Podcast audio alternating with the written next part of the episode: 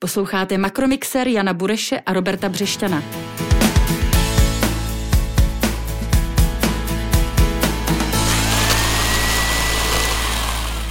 Vítáme vás u dalšího dílu našeho podcastu Makromixer. Příjemný poslech přeje jako obvykle Robert Břešťan, hlídací PES.org, šéf rektor tohoto serveru a také kolega Jan Bureš z Patria Finance který je dnes mírně hlasově indisponován, snad to posluchačům nebude vadit.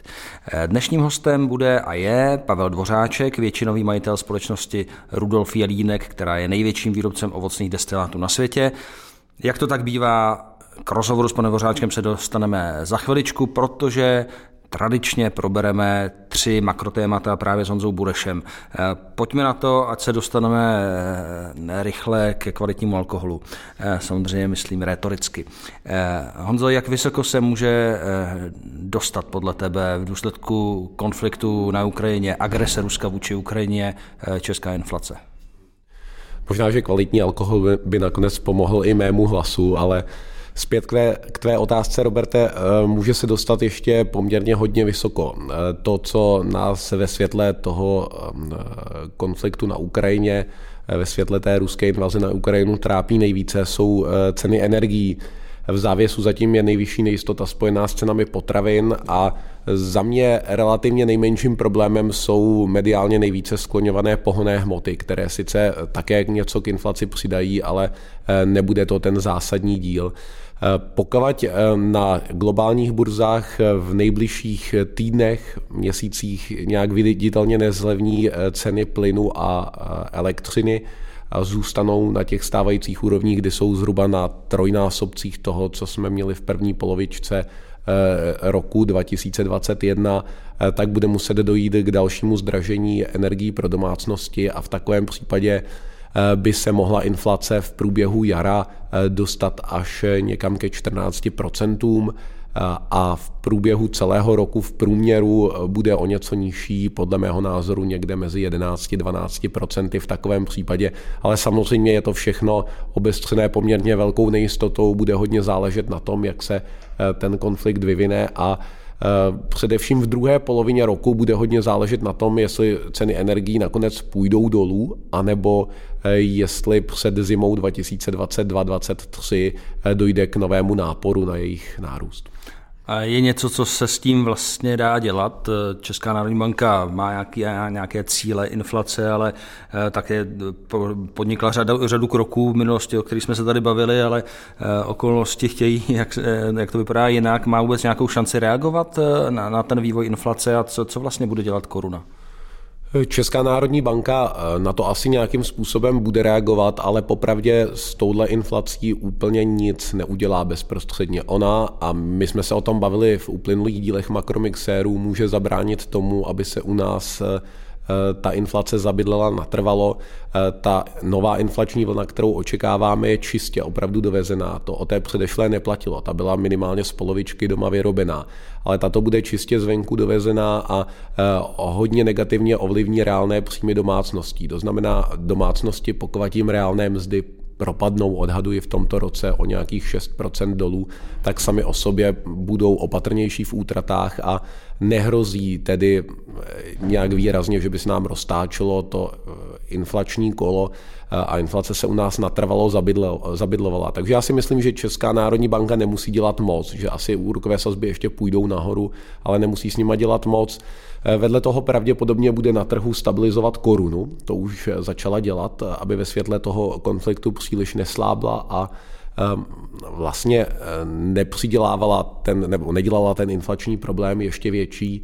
A ty se ptal i na vládu a e, vláda by vlastně v této situaci si myslím mohla udělat jednu věc. Ona nezabrání té inflační vlně. Tady si myslím, že by to byl boj s větrnými mlýny, snažit se nějak zlevňovat pohonné hmoty e, různými způsoby plošně. To si myslím, že není rozumné, ale je rozumné pomoci nejnižším příjmovým skupinám zvládnout tuto vysokou inflaci, protože Eh, tu máme eh, zhruba 2 miliony lidí, kteří jsou skutečně nízkopříjmoví a eh, tam ta inflace bolí nejvíce. My už jsme se o tom také bavili v uplynulých makromixérech, ale tady myslím, že je třeba ještě zintenzivnit to úsilí v, směrem k této skupině lidí a skutečně vím vymyslet nějakou cílenou pomoc.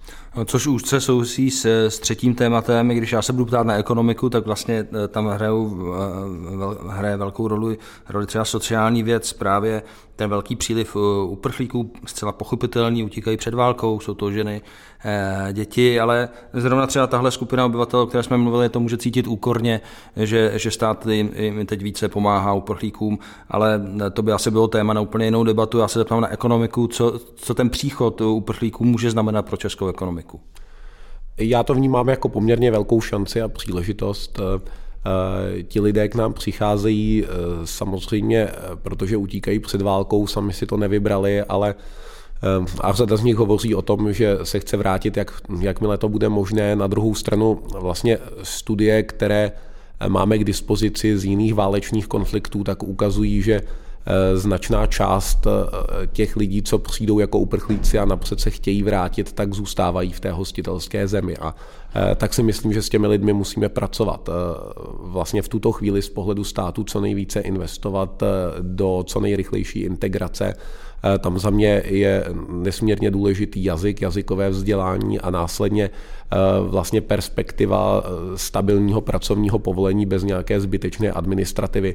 To si myslím, že pak vlastně vede ty lidi k tomu, že mohou a chtějí investovat do svého pobytu tady a e, je důležité si uvědomit jednu věc, že k nám přichází lidé v jiné struktuře než Ukrajinci, na, kteří jsme, na které jsme byli zvyklí. E, zvyklí Třeba ze stavebnictví. Přesně tak, přesně tak. Ta struktura je dost jiná a byla by velká škoda, kdyby jsme nebyli schopni, schopni tu kvalifikovanou e, pracovní sílu vlastně zaměstnat a nabídnout jí příležitost v těch oborech, ve kterých má kvalifikaci ale nutili bychom je přežívat vlastně v těch oborech s nejnižší kvalifikací, s nejnižší mzdou, kde bychom notabene ještě, a ty jsi to zmínil, mohli přidělat problémy eh, sociální, protože bychom uměle tlačili nebo drželi mzdu pro ty nejnižší kvalifikované pracovníky nízko v době, kdy čelíme dvouciferné inflaci a oni jsou nejvíce zranitelní. No jsou to všechno velká témata, jsem přesvědčen, že o nich budeme ještě mluvit opakovaně eh, v našem podcastu. Eh, zatím díky Honzo, zase eh, nastává tvoje role spolumoderátora tohoto, tohoto makromixéru našeho a já se vrátím k našemu hostovi. Jak jsem řekl, je jim Pavel Dvořáček, většinový majitel společnosti Rudolf Jelínek, největšího výrobce ovocných destilátů nejen v České republice, ale na světě. Dobrý den. Dobrý den vám i posluchačům. Makromixér. Jsme moc rádi, že jste vážil eh, cestu eh, sem do Prahy a v návaznosti na ten, na to poslední téma, které jsme probrali s Honzou, chci se zeptat, jestli se vám nějak snížil odbyt vodky. Tak vodka pro nás není vůbec důležitým výrobkem eh, a musím říct, že ne. Eh, protože největším naším odbytištěm vodky je Slovensko. A ještě když budeme tedy konkrétní, tak východní Slovensko, takže naopak tam možná očekáváme, že eh, ten větší odbyt nastane. Takže vodka určitě pro nás není klíčovým tématem. Já jsem to myslel spíše, jestli v rámci sankcí oproti Rusku si člověk řekne, tak teď tu vodku rozhodně pít nebudu.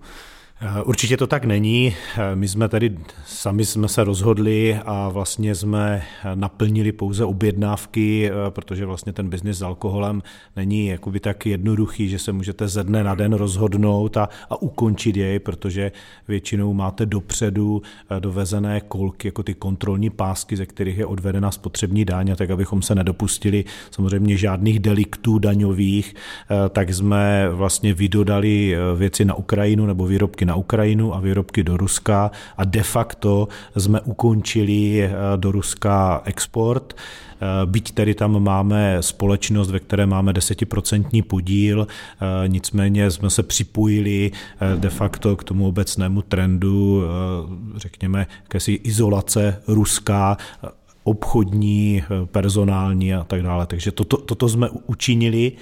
Z hlediska biznisu eh, můžeme říct, že eh, je to očima, řekněme, průměru nějakých posledních dvou, tří let, eh, tak je to, řekněme, objem zhruba do milionu dolarů, přičemž 20 násobek jsme prodávali v Rusku a, a řekněme jenom tu jednotku jako na Ukrajině.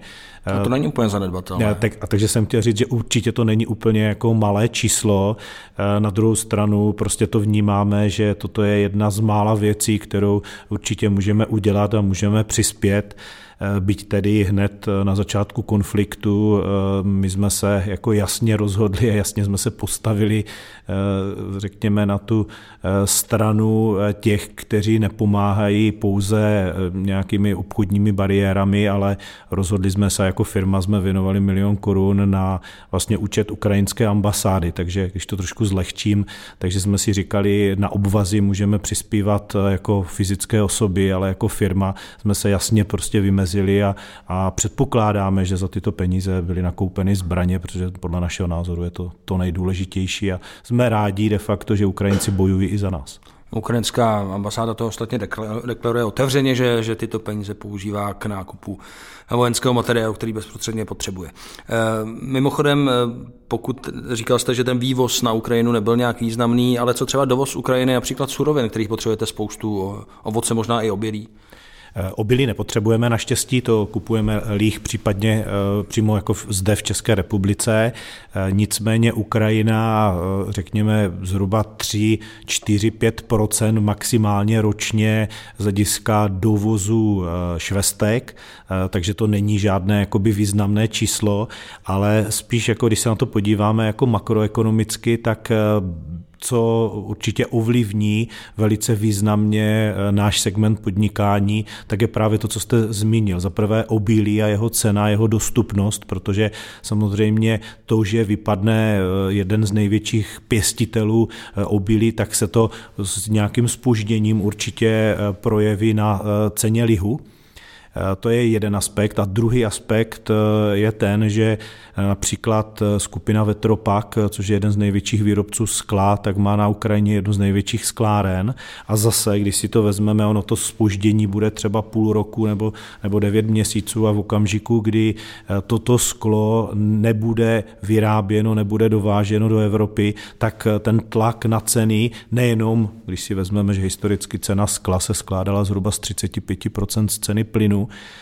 tak dneska, když to sklo nebude, tak samozřejmě ten, eh, ta poptávka po tom skle bude velká a jak sami dobře víte, tak eh, sklárna eh, nemůže ze dne na den navýšit kapacitu. Jestliže ty pece vyhasnou, tak to bude stát desítky, ne stovky milionů korun, aby zase ten proces v těch pecích jakoby nastal. Takže z hlediska našeho biznisu toto je určitě, to jsou dva největší ovlivňující aspekty krize jako na Ukrajině. Ehm, vy jste zmínil obilí, ehm, jsou další zemědělské suroviny, které sledujeme, že jdou nahoru. Obilí zhruba trojnásobně dražší, hovoří se o tom, že může být ještě výrazně dražší kukuřice, zhruba dvojnásobně dražší oproti minulému roku. Ehm, co je vedle ještě obilí věc, která vás trápí na na té straně vstupů nejvíce? Je tam, když se bavíme o zemědělských surovinách? Tak pokud se bavíme o zemědělských surovinách, tak nejdůležitější jsou hnojiva. A když se bavíme, že obilí šlo již tři, eh, třikrát nebo je třikrát dražší než ve srovnání s loňským rokem, tak je to ještě relativně z mého pohledu nízké číslo, eh, protože se prodává obilí, který bylo vypěstovaný ještě s levnýma hnojivama. V tento okamžik eh, zemědělci kupují obilí, promiňte, kupují hnojiva, která jsou zhruba šestkrát dražší a ještě některá hnojiva už nejsou, protože nejsou k dispozici, protože jak víte, víte, spousta nejmenovaných chemiček již zastavila výrobu, ať už v Německu nebo snížila výrobu i na Slovensku, samozřejmě na Ukrajině. Takže eh, určitě obilí a respektive obecně i ovoce, jo, které nás zajímá nejvíce, eh, bude méně, protože ta výtěžnost eh, prostě bude rozhodně nižší a když bude k dispozici, tak stoprocentně bude dražší. Já neříkám, že šestkrát, jo, ale ten vstup určitě eh, bude násobně dražší. Druhá věc, která nás obecně trápí, ale samozřejmě dlouhodobě, eh, tak je pracovní síla v zemědělství, ale to už bych řekl, že je, je historka, která se povídala mnohokrát. No a právě narazili jsme na to, že ten přílev mladých žen, zejména je opravdu veliký. Sice jsme řekli, že přichází dost často i vysoce kvalifikovaní lidé a možná by byla škoda je nasazovat do zemědělství, nicméně už jste třeba zaznamenal nějaký vyšší zájem ze strany uprchlíků, že by mohli přijít pracovat k vám třeba do sadů? Musím říct, že zatím bohužel ne.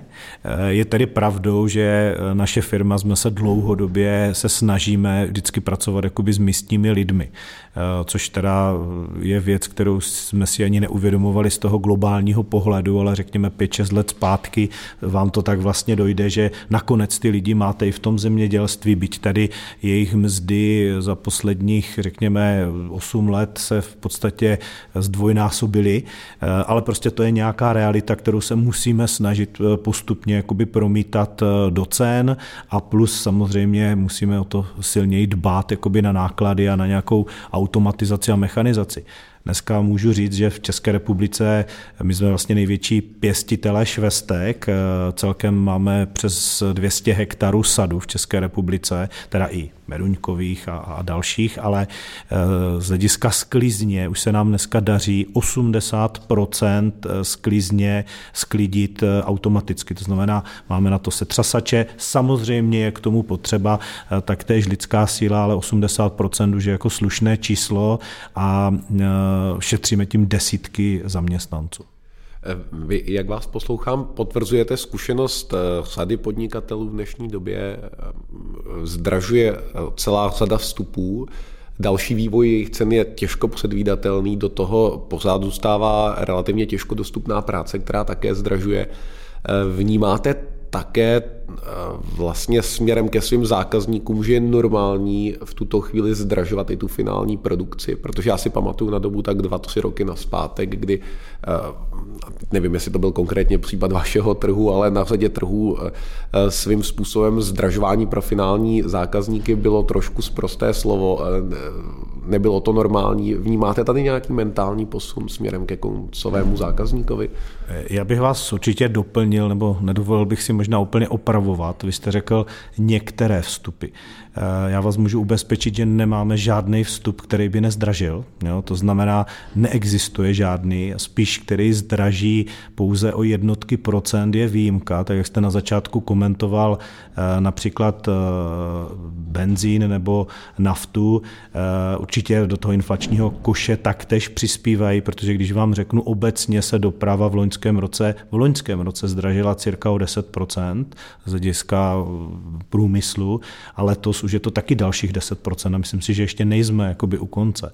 Eh, co se týká eh, toho mentálního posunu, eh, tak ten my jsme měli samozřejmě dlouhodobě, protože tím, že my jsme i relativně velkým exportérem a, a vlastně koruna se hýbe, takže my samozřejmě pro nás zdražování anebo řekněme přiblížení té ceny spotřebitelské k reálným nákladům a k reálným prostě cenám není jako zprosté slovo a nikdy jako nebylo.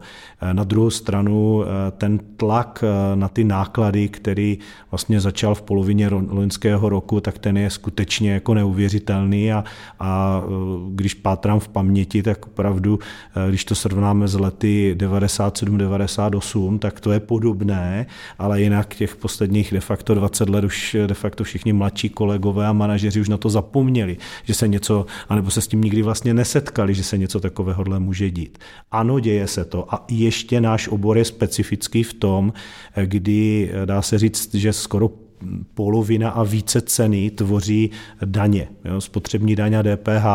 A vlastně já si pamatuju vlastně už čtyři zvýšení spotřební daně, poslední vlastně k prvnímu první 2020, které bylo z mého pohledu o neuvěřitelných eh, více než 13 Eh, takže eh, ano, my jsme standardně eh, se snažili a vyjednávali jsme a, řekněme, máme to v DNA díky zvýšení spotřebních daní tyto zvýšené ceny vyjednávat, protože de facto spotřební daň je de facto součástí ceny, tak jak to vnímají ostatní, protože ze spotřební daně se počítá i DPH, takže vždycky, když jednáte vlastně s tím vaším odběratelem, tak musíte tu váhu anebo tu výši spotřební spotřební daně tam promítnout. A chápou vaši odběratelé, finální zákazníci zvyšování cen? Vy, já jsem se dočetl, že zhruba 40% vaší produkce putuje do barů, do eh, hotelů, restaurací a podobně. Tak e, jsou tam na to připraveni? Tak samozřejmě nikdo nikdy nechce jakoby platit více. V určitém okamžiku, kdy samozřejmě přesvědčíte zákazníka kvalitou nebo tím, jak jsme opravdu v posledních deseti letech zvýšili prémiovost našeho portfolia, zvýšili jsme počet produkovaných limitních jako sérií a tak dál, a samozřejmě si musíme přiznat, že eh, české společnosti a českým lidem se extrémně dařilo. Eh, myslím, že ta zvýšená životní, nebo drtivé většině společnosti, ta zvýšená životní úroveň byla poznat, takže si samozřejmě mohli a chtěli dovolit i kvalitnější destiláty, eh, přičemž teda je potřeba říct, že to není o objemu, ale je to skutečně o, to, o, tom, o té prémiovosti, o té kvalitě těch destilátů. Takže není spotřeba jako celku se snižuje, když to vezmeme v litrech, významným způsobem. A to se ani nebavíme o covidu, o tom, že tady nejsou turisté, ale i čistě jenom česká společnost, ale zvyšuje se ta průměrná cena té jednotky, to je bez diskuze. Takže ano. Hmm. Takže to je vlastně něco podobného jako v pohostinství a hotelierství obecně, že spotřebitelé, jestli vás chápu správně, jsou ochotní nést ty vyšší ceny, Eh, pokud dostávají současně s tím i vyšší kvalitu, že tam je jistý posun k té prémiovosti ano, produktů. Přesně, přesně hmm. tak. Musí to být jako v ruku v ruce eh, a samozřejmě i společnost si uvědomuje eh, to, co jsme se bavili o mzdách, že skutečně mzdy a, a zvlášť v pohostinství se taky za ty roky extrémním způsobem posunuli jako nahoru. Makromixér. A když jsme se bavili o tom, že se zdražuje úplně všechno, na straně vstupů hledáte nějaké metody, jak třeba aspoň ně, některé části těch vstupů eh, jdou směrem do budoucna si, když ne snížit, tak aspoň zafixovat. Mám ti na mysli třeba eh, ty energetické vstupy, rozvoj fotovoltaiky, protože tam u vás na jihu kolem Vizovic svítí slunce rozhodně víc než tady v Praze. Eh, využíváte toto nebo bioplynové stanice se nabízejí směrem do budoucna? My jsme naštěstí uh, už před deseti lety zahájili uh, takový interní projekt, de facto jenom dneska je to velmi moderní říct takového zezelenání firmy, ale především jsme cílili skutečně na úspory. Podařilo se nám samozřejmě připravit projekty, které Eh, dá se říct, se podařilo zrealizovat na poslední chvíli. To znamená, v loňském roce jsme například zrealizovali na střeše stáčírny fotovoltaickou elektrárnu i s bateriovým systémem, takže když svítí sluníčko jako dnes, tak eh, jsem přesvědčen, že více než 40% spotřeby elektřiny na stáčírně, která je energeticky relativně náročná, eh, tak jede přímo jako ze sluníčka, takže to je určitě jedna z velkých investic, kterou jsme učinili. No nejprve nám to samozřejmě investičně nevycházelo, protože i návratnost i z dotací byla přes 12 let. Potom, když to bylo zhruba 8 let díky cenám elektřiny ta, a, a vlastně snížením eh, ceny panelů a, a v, e, baterií, tak jsme si říkali, no tak do toho už půjdeme. No a než jsme to postavili, tak teď to vypadá na tu návratnost tak do tří let. Jo. Takže skutečně to byla, eh, ale byla to, byl to výsledek nějaké dlouhodobé práce a, a uvažování. A to samé vlastně realizujeme. My jsme firma, která pro destilaci potřebuje relativně dost plynu. Jo, vlastně eh, potřebujeme že jo, vyrábět páru, takže jsme skutečně v tento okamžik eh, vlastně začínáme realizovat eh, velkou akci nebo dvě velké akce, které jsou taktéž dotačně podpořeny, ale vznikly opravdu 4-5 let zpátky, eh, kdy vlastně z jedné velké kotelny a parovodu tak se udělají menší lokální kotelny, menší kotle. Předpokládáme tady až 60% úsporu plynu, což v našich číslech a násobeno dnešními jako cenami, tak eh, to už se skutečně bude jednat jako desítky milionů. Takže ano, samozřejmě musíme na naší straně vždycky hledat úsporu nákladů, eh, ruku v ruce i eh, s tím, že skutečně šetříme prostě energie. Určitě druhým takovým Takovou oblastí eh, těch úspor je obecně jako automatizace. Já bych nemluvil úplně o robotizaci, byť eh, samozřejmě spolupracujeme s některými firmy, aby, eh, řekněme tak, jak máte dneska automatické sekačky, které pracují 24 hodin v sadu, tak by bylo fajn mít takovéhle malé sběrače švestek, že? ale to se obávám, že ještě nějaký rok bude trvat, byť jsou firmy, které se už tomuto věnují, ale je to především automatizace zase ve výrobě, v logistice a každý v tomto uspořený jako člověk, tak je bez pochyby úspora. Vy jste zmínil to zelenání vaší firmy, přirozené, je to trend nespochybnitelný v celé Evropě. Mm, napadá mě, jestli sledujete, a je to vedené na té politické úrovni snahou nějakým způsobem zamezit nebo omezit změny klimatu. Mě zajímá, jestli eh, díky tomu, že máte skoro 200 hektarů vlastních eh, sadů a jste v blízkém kontaktu s přírodou a zemědělstvím, jestli vidíte na vlastní oči právě tu změnu klimatu, že přicházejí třeba noví škůdci, nové odrůdy, je větší sucho dlouhodobě. Jaké je vaše místní pozorování? Rozhodně ty změny jsou vidět, ano.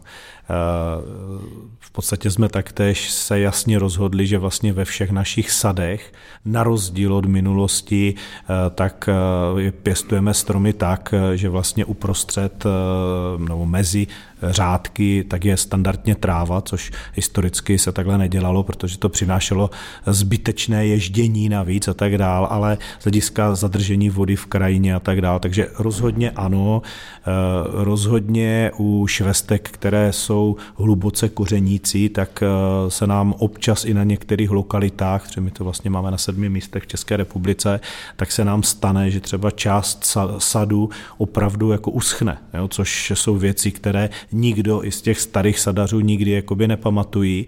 Eh, takže určitě, určitě to pozorujeme, určitě děláme taková, řekněme, lokální selská zemědělská opatření, protože si myslíme, že to jsou věci, které pomáhají nejvíce. Vždycky eh, jsme řešili a dělali jsme eh, to, že na pozemcích, které nejsou vhodné pro pěstování švestek, tak tam vysazujeme jakési zelené remísky, budujeme, řekněme, na některých menších vodních tocích nějaké nějaké přehrady, aby jsme zadržovali vodu v krajině, ale musím říci, že eh, to není tak intenzivní, jako když to srovnáme například s činnostma eh, zemědělskými, eh, které realizujeme v Chile. Jo, tak tam skutečně jsou o dalších, bych řekl, 20 let dopředu tady v tomto, protože de facto tam, když si kupujete pozemek, tak si ho musíte koupit s takzvaně s právem vody což znamená, dřív jsme taky nevěděli eh, přesně, co to je, ale vychází to historicky opravdu ze španělské a z italské legislativy a logika je vlastně v tom, že vy samozřejmě můžete mít pozemek a někde na jeho kraji eh, nebo prostředkem toho pozemku eh, protéká říčka nebo nějaký kanál, ale jen tak vy si nemůžete z něj čerpat vodu. Je to přesně dáno a každý pozemek má de facto v katastru nebo u notáře zaznamenáno to právo vody. To znamená, že třeba třeba v úterý od 8 do 10 můžete eh, tolik a tolik z toho proudu eh, si odebrat, ať už si to naskladníte nebo na zavlaž, naskladníte tu vodu do nějaké nádrže eh, nebo na zavlažování. Takhle daleko jsme ještě v České republice nedospěli, ale je ale to pro nás, se to může stát. Ale samozřejmě se to může stát a e, určitě je to o tom a to se snažíme i tady v Česku a nebo i na Jižní Moravě vlastně, kde máme třeba meruňkové sady, tak e, skutečně vybudovat a budovat zavlahové nádrže, abychom právě tu vodu v krajině zadrželi a mohli jsme ji zemědělsky využívat. Takže určitě to je poznat. Eh, I mnoho živočichů eh, je jiných, i ta skladba, diverzita je mnohem menší. Jo? Takže vlastně eh, to, co dřív se dělávalo, že jste nastříhali větve a nechali jste je tam jako takové hmyzí domečky, tak samozřejmě dneska je to takovým trendem, ale my jsme toto jsme nikdy neopustili, tyto aktivity. Mimochodem, eh, cítí nějakou podporu státu v té snaze zadržovat vodu v krajině, více se starat o krajinu, nebo je to stále ještě spíše aktivita jednotlivých zemědělců? Eh, určitě v posledních, řekněme, šesti letech eh, stát v tomto minimálně změnil retoriku a začal, eh, začal podporovat zadržování vody v krajině, ale pořád, řekněme, zatím se nám třeba nepodařilo dosáhnout jako na žádný jakoby dotační projekt. Jo. Víme, že některé jako existují, jsou naplněny, jsou zrealizovány, ale je to za mě jako velká škoda oproti tomu třeba, jak to funguje v Chile, kde skutečně eh, v 99% eh, si na tu podporu To není jako, že to děláte kvůli té podpoře, vždycky tam je nějaké kofinancování, tak si v podstatě je skoro nároková, jo, když splníte určité parametry. Jestliže dneska my v Chile máme taky přes 200 hektarů pozemku, ale řádově necelých 40 hektarů sadu a máme k ním vybudované dvě vodní nádrže a de facto jsme to udělali během pěti let, tak takhle rychle to v Česku určitě nefunguje. Eh, vy jste zmínil eh, sady v Chile, já jsem se dočetl, že máte i v Bulharsku sady. Eh, je za tou vaší strategií vlastně vysazovat, řekněme, ovocné stromy různě po světě i v pozadí někde ta klimatická hrozba? Je to něco, nad čím minimálně se strategicky zamyslíte, než řeknete, tak tady je to něco, co v těch úvahách je přítomné? Určitě ano, já bych eh, odpověděl de facto ze dvou různých úhlů pohledu. První je ten, že eh, naše rozhodnutí eh, jít do sadařství, to znamená mít surovinu, vědět, jak se ta surovina pěstuje, tak to je rozhodnutí staré více než 20 let. Kdy vlastně nebylo to úplně tak, řekněme, trendy, ale my jsme si říkali, tam, kde zpracováváme, tak tam chceme i pěstovat, chceme se k tomu vrátit. Samozřejmě jsme šli v tomto trošku proti proudu. Na druhou stranu eh, ten čas ukázal, že jsme šli správně, protože počet lidí a počet sadařů v sadařství ubývá v celé Evropě. Eh, takže to, že my tu schopnost máme a že si taktéž něco eh, z toho objemu, který potřebujeme vykoupit ovoce, vypěstujeme, protože pro představu, eh, když je standardní rok, tak my vykoupíme a v těch našich třech firmách Česko, Bulharsko, Chile zpracujeme zhruba 25 milionů kilogramů ovoce a když se dobře daří, tak třeba zhruba 10% z toho si jsme schopni jako sami vypěstovat. Samozřejmě cíl je 20%, ne celá spotřeba, protože je vždycky vhodnější nakupovat. A taktéž jsme chtěli rozumět tomu biznisu, eh, jeho cenotvorbě a, a prostě dalším věcem. Takže toto byl jeden pohled. A z hlediska té klimatické změny, ano, uvažovali jsme o tom, protože eh, sady v České republice v drtivé většině jsme šli do vyšších nadmorských výšek, to znamená 350 metrů výše, které eh, samozřejmě byla velká diskuze, zda eh, před těmi lety, zda toto je vhodné místo jako pro pěstování švestek. A my jsme si říkali, ano, nechceme tady dělat závlahový systémy, ale z hlediska právě průběhu počasí, eh, množství srážek, tak přece jenom v těch kupcích je to vhodnější než někde čistě jako na Jižní Moravě, někde na rovině. Takže to byl jeden aspekt. A druhý aspekt, který bych řekl, je naprosto jako cílené rozhodnutí. A teď mám pocit, že sklízíme ty pozitivní plody toho rozhodnutí ve formě hrušek, eh, tak eh, to je to, že jsme vlastně v Chile, ta naše firma je zhruba 400 km jižně od Santiago, což je eh, dneska už říkají, že to je na hranici, ale před těma 15 lety říkají, no to je 200 kilometrů za hranici toho velkého údolí, kde je, které je velice vhodné a velice obhospodařované zemědělství, zemědělský pěstování vína, ovoce, eh, zeleniny. A eh, tam v Chile je vidět ta postupující změna toho klimatu opravdu eh, velice, kdy dneska jsme vlastně v oblasti po 15 letech, kde díky vodě z Ant a díky tomu slunečnímu svitu, tak de facto se to posunulo, ta nejprodukčnější oblast směrem na jich.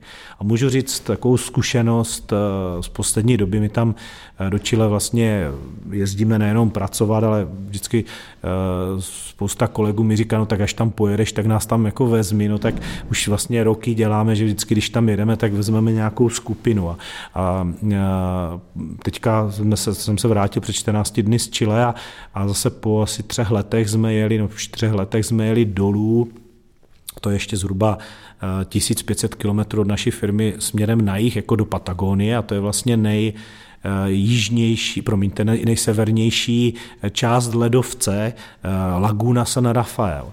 A tam je krásně vidět, že každý rok tam to mají nastříkaný na těch, eh, na, na skálách, Každý rok ubyde 86 metrů toho ledovce, jo? to je neuvěřitelné. Takže já, když jsem tam byl poprvé před 14 lety, tak 14 krát 86, tak to už je velký kus, eh, kdy plujete lodí a vidíte, jak ten ledovec ustupuje. Takže ano, v Chile to je poznat extrémně. Je pravda, že takhle v přímém přenosu to nemáme v Česku šanci vidět. Eh, no Václav Klaus by řekl, že letěl letadlem a nevšiml si, že by se nějaký ledovec rozpouštěl. Ale nechci to samozřejmě nějak Nad Grónskem tuším. Já bych možná ještě navázal tím, vy jste relativně vlastně světová firma z hlediska prodejů, z hlediska toho, kde jste rozkročeni z pohledu eh, výroby, subdodávek vašich. Eh, ještě k těm prodejům, eh, které ty trhy, my kolem toho jsme tak kroužili, které ty trhy jsou pro vás, kromě Česka, Slovenska, ty nej, nejdůležitější? Já jsem se dočetl, že firma Rudolf Jelínek vyrostla vlastně na prodeji košer slivovice ve Spojených státech. Je to pořád pravda? Je košer slivovice? Je to pořád pravda. My jsme opravdu největším výrobcem košer produktů. V několika úrovních eh, máme certifikaci OU Orthodox Union, která je nejvíc prodávaná právě ve Spojených státech kde jsme vlastně jako firma nepřerušili dodávky od roku 1934, kdy skončila prohybice ve Spojených státech, což je samozřejmě, eh, to navádí ke spoustě otázek, jak je to možné, že i vlastně za druhé světové války, no protože samozřejmě ani těm Němcům nesmrděly ty dolary, eh, takže se exportovala košer, slivovice ještě v roce 1943 ve velkém objemu. Eh, ne, bylo to prostě samozřejmě, když si vezmeme eh, tu nešťastnou a ne, mm, prostě tragickou záležitost s odchodem a s eh, vyvražďováním, to si nejde nazvat jinak, našich tady židovských spoluobčanů, tak de facto 42. roku až do 44. postupně, že odcházeli. Takže ano, měli až 43 se ještě exportovala košer slivovice. Ale potom... to je velmi bizarně, že, že nacisté ano, exportovali ano, košer ano, ano, ano, je to, je to bizarní, ale je tomu tak. A samozřejmě to samé eh, bylo za komunismu, kdy eh, vlastně eh, firma Rudolf Jelinek byla největším exportérem do toho devizového, nemyslím do toho světa RVHP, ale do toho devizového světa, protože zase ty dolary prostě měly svoji, svoje kouzlo a svoji hodnotu. Eh, takže ano, bylo tam třeba na dva, na tři roky přerušení, ale to bylo většinou vydodávkováno s předstihem. Takže Orthodox Union eh, jednoznačně eh, největší vlastně naše košer objem, tak teď se nám podařilo vlastně získat certifikaci, která je vlastně pro extra ultraortodoxní židy, takže obrovský exporty do Izraele z našeho pohledu a samozřejmě do dalších jako zemí, které mají větší jako, nebo silnější, početnější židovské komunity. A ať vám odpovím v obecné rovině, kam vlastně exportujeme, kromě těch zemí, které jste zmínil, tak ano, jsou to Spojené státy, Kanada, eh, Izrael, jak jsem o nich mluvil, samozřejmě je to Velká Británie a potom jsou to všechny německy mluvící země, které jsou de facto u nás, anebo i třeba Namíbie, když to takhle řeknu, jo, která vlastně má silnou německou komunitu. Eh, proč vlastně ty německy mluvící, eh, anebo řekněme země, když si představíme Rakousko, Rakousko-Uhersko v tom nejširším eh, nebo nej, největší slávě z hlediska eh, území, tak de facto tady všude jsou ovocné destiláty doma. Makromixér když jsme narazili na, na tu historii, kterou jsme nazvali bizarní, a myslím zcela po právu, všiml jsem si ve starších rozhovorech, že vás osobně i ta eh, rodinná historie Rudolfa a Jelínka velmi zasáhla, zaujala, plus i osud eh, židovských rodin ve Vězovicích. Eh, je to tak, že jste tomu věnoval i vlastní čas na vlastní pátrání, protože vím, že v Muzeu Slivovice na Pražském Klárově je nějaká eh, historická sekce věnovaná právě osudu vizovických židů. Můžete k tomu něco říct? Rozhodně ano a musím říct, že asi to je vedle vazby na to, že jsme firma, která vlastně se pečuje o krajinu kultivovaným způsobem, sadařským, rozvíjí vlastně ty tradice, tak toto je asi druhá, druhé pojítko, které eh, mě vlastně ve firmě, když to takhle řeknu, baví nejvíc. Eh, a, a to které je, vás tam udrželo, a která, že přesně jste to jste řekl, a která, eh, která opravdu mě vnitřně přitáhla k té historii, jakoby natolik mě historie zajímala samozřejmě vždycky ale když jsem eh, se postupně dopátrala, propátrala, máte pravdu, věnoval jsem se tomu osobně, no, protože mě to extrémně zajímalo a když jsem měl možnost se právě, jsem dohledal eh, vlastně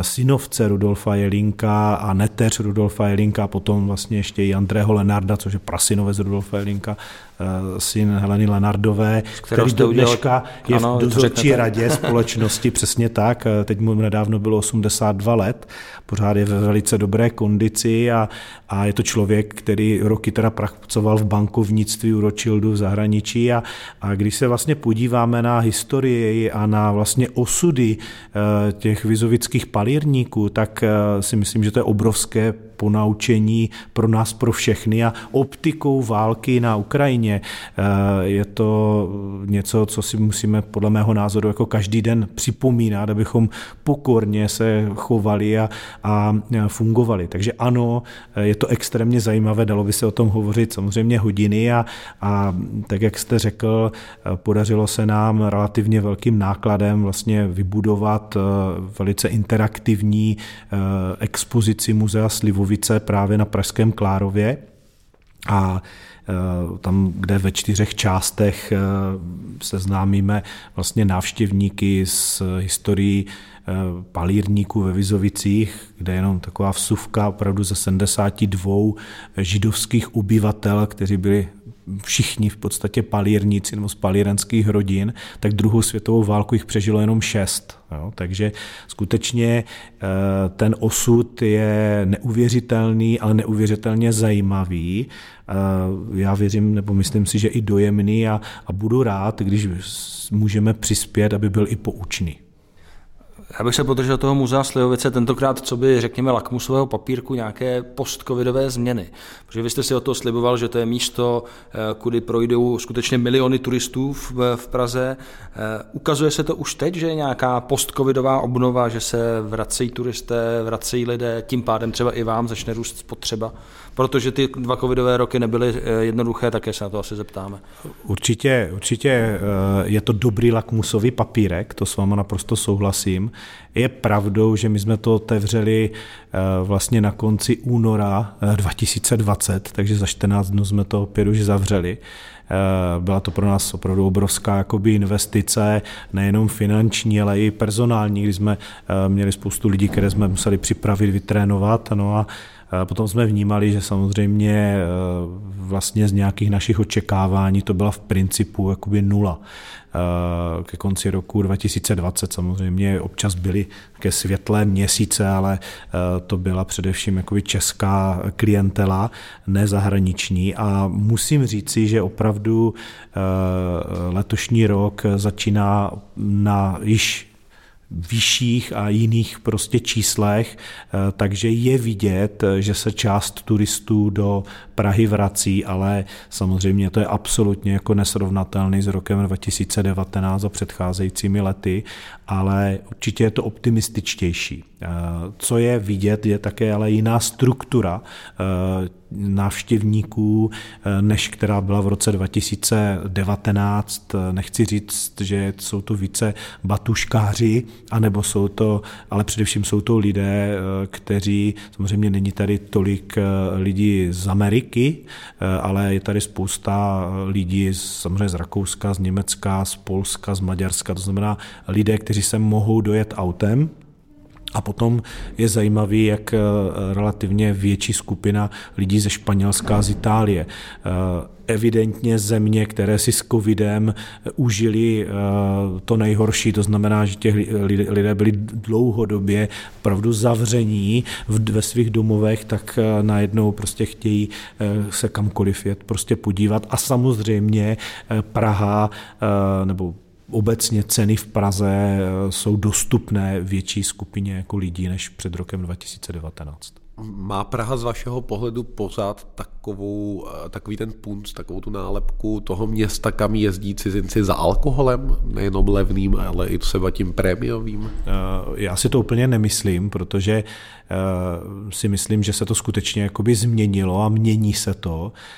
A taky si musíme jakoby říct, že samozřejmě pokud se na to takhle někdo dívá, tak je prostě potřeba se podívat na většinu irských, skotských měst, na Holandsko, Belgii. Takže samozřejmě ta turistika za účelem, eh, řekněme, vyšší konzumace alkoholu tady jako existuje a, a já jenom podporuji to, aby skutečně eh, to bylo decentní, protože nás zajímá biznis dlouhodobě tady v tomto a ne, aby jsem přijela, teďka řeknu, skupina lidí, která sice může mít třeba krátkodobě vyšší spotřebu, ale potom už se k té spotřebě nevrátí. Naš, naše portfolio je především o prémiových jakoby destilátech a nás tam nezajímá eh, až tak ta kvantita, protože stejně jsme surovinově omezení, eh, takže nás skutečně zajímá ta kvalita a tím pádem zákazník, který nemá tak hluboko do kapsy. Eh, já bych se ještě lehce vrátil k tomu eh, covidu a post-covidu, řekněme. Koukal jsem do vaší výroční zprávy v roce 2020, zisk před zdaněním výši 20 milionů korun oproti předcházejícímu období pokles o 35%, což je samozřejmě citelné, znatelné. Já se chci zeptat něco jiného. Jak zpětně hodnotíte covidovou podporu a reakci, reakci státu? Máte pocit, že vám stát nějakým způsobem pomohl v těch problémech a případně jak? Stát nám částečně pomohl v té části našeho biznisu, která se týká turistiky. My máme dva vlastní hotely, máme tři návštěvnická centra, takže ano, tam jsme eh, dopady pomoci eh, viděli, to znamená, ať už eh, v tom systému jakoby antivirus, anebo v tom na jednotlivá lůžka, takže tam částečně ano. Na druhou stranu ta pomoc rozhodně nebyla srovnatelná s tím, co vidíme, jak byly podporováni kolegy kolegové v Rakousku, v Itálii nebo v Německu, to rozhodně ne. E, nicméně zase chápu, e, že státní rozpočet by neměl být jakoby bezedný, což se teda úplně v posledních letech teda nenaplňovalo, ale rozhodně jakousi část podpory jsme dostali. To musím říct, že určitě ano. Na druhou stranu tím, že my vlastně všechny ty aktivity máme pod hlavičkou Jelínka a potom se nám dařilo export exportovat třeba do jiných jako teritorií, které třeba nebyly až tak covidem jakoby dotčeny, nebo naopak dotčeny byly příklad vždycky dávám Spojené státy, kde nám neuvěřitelně narostla, narostly prodeje během covidu. Eh, jestli to taky bylo tím, jak eh, ex-prezident Trump posílal šeky lidem a, a jestli je lidé proměnili i v domácí zábavu s našimi výrobky, možná tomu tak jistě bylo, nebo podle prodeju určitě ano. Ale takže ano, nějaká pomoc státu byla. Nicméně, co bych jako řekl, že rozhodně jako stát, jako společnost jsme nezvládli, tak já jsem trošičku očekával eh, jakousi takovou korekci a takové utřepání, narovnání eh, životních hodnot jako u lidí. Eh, když jsem si říkal, tak bude hůř, budeme se muset v něčem uskromnit, zpomalit a musím říci teda, že můj nejméně příjemný pocit a dojem z covidu je ten, že se to naopak ještě extrémně zhoršilo.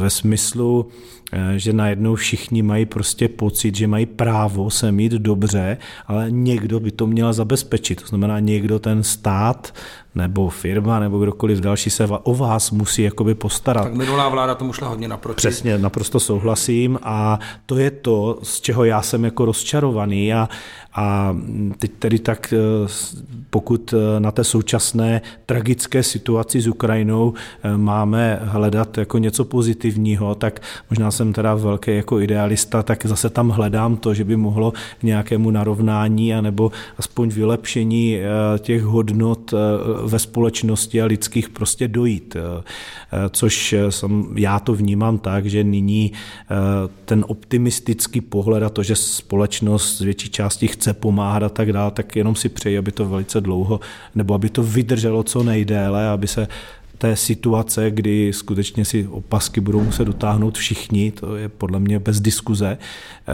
tak aby to, se toho nechytli někteří ještě větší populisté, eh, než ti, kteří třeba tady vládli před určitým časem. Makromixér. Já bych tady s váma v tom hodnocení úplně souhlasil té covidové situace u nás, tak jak to dopadlo na hodnoty eh, ve společnosti. Možná tam zpočátku byl nějaký závan eh, eh, optimismu zpočátku, který potom ale přešel v nějaké, podle mého názoru, ještě hlubší rozdělení té společnosti.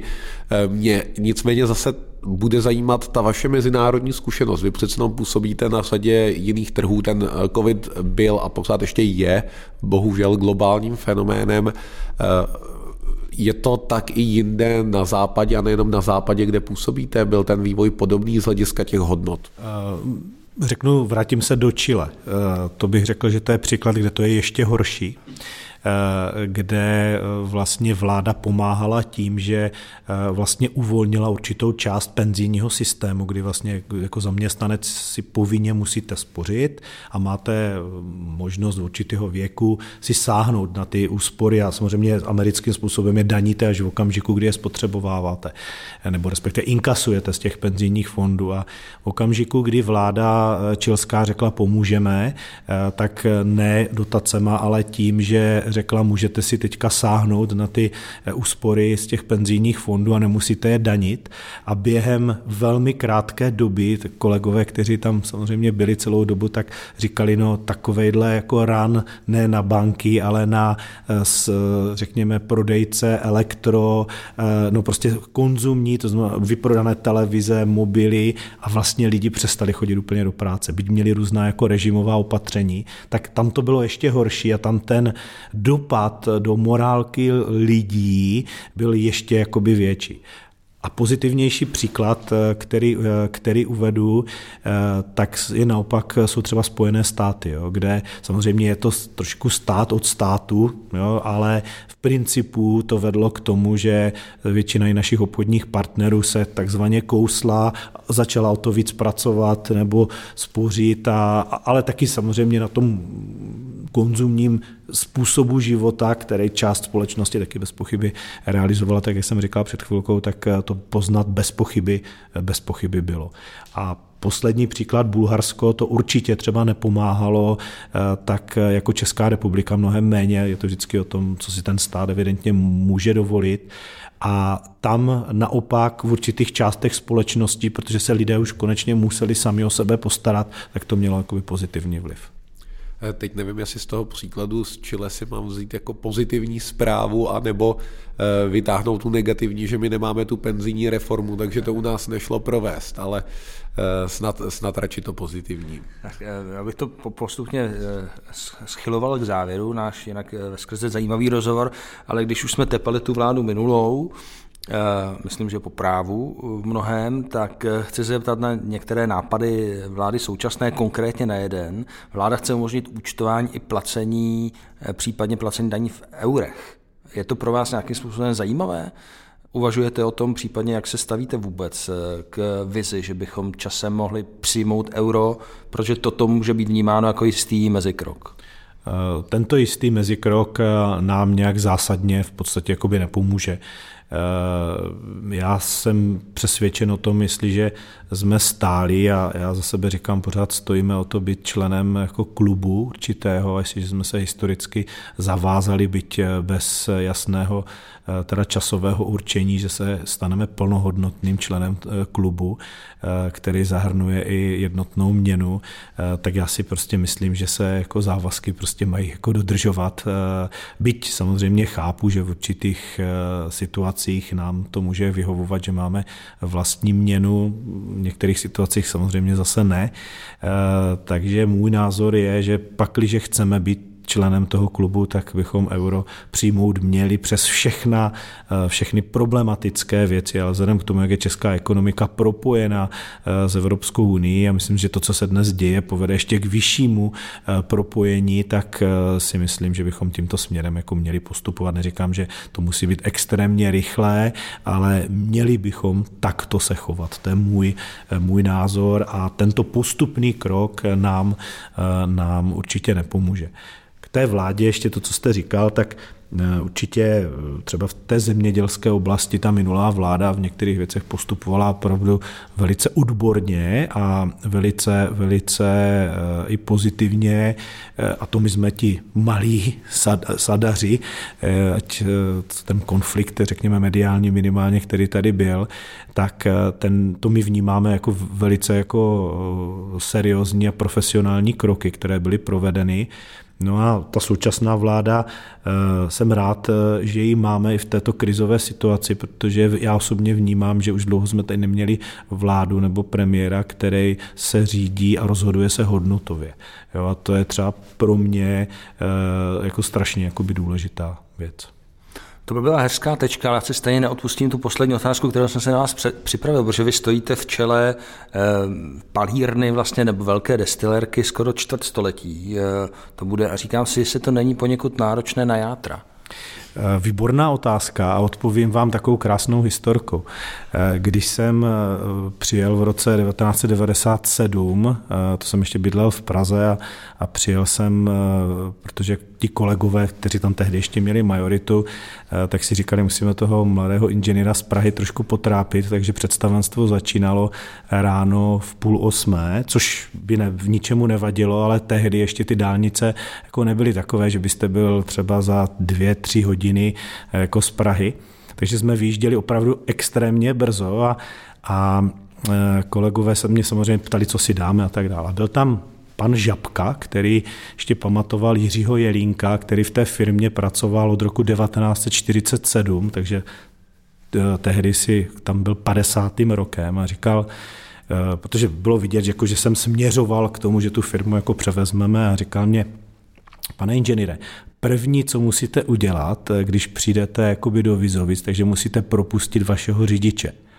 A já jsem říkal, proč, jako, nebo jak, co by bylo jako tím důvodem, že on dobře pracuje, ještě dělal jako jiný, jak se tam staralo nějaké nemovitosti, takže dělal jako jiné aktivity. A on říkal, no, eh, všichni ředitelé, kteří měli řidiče, tak se upili k smrti.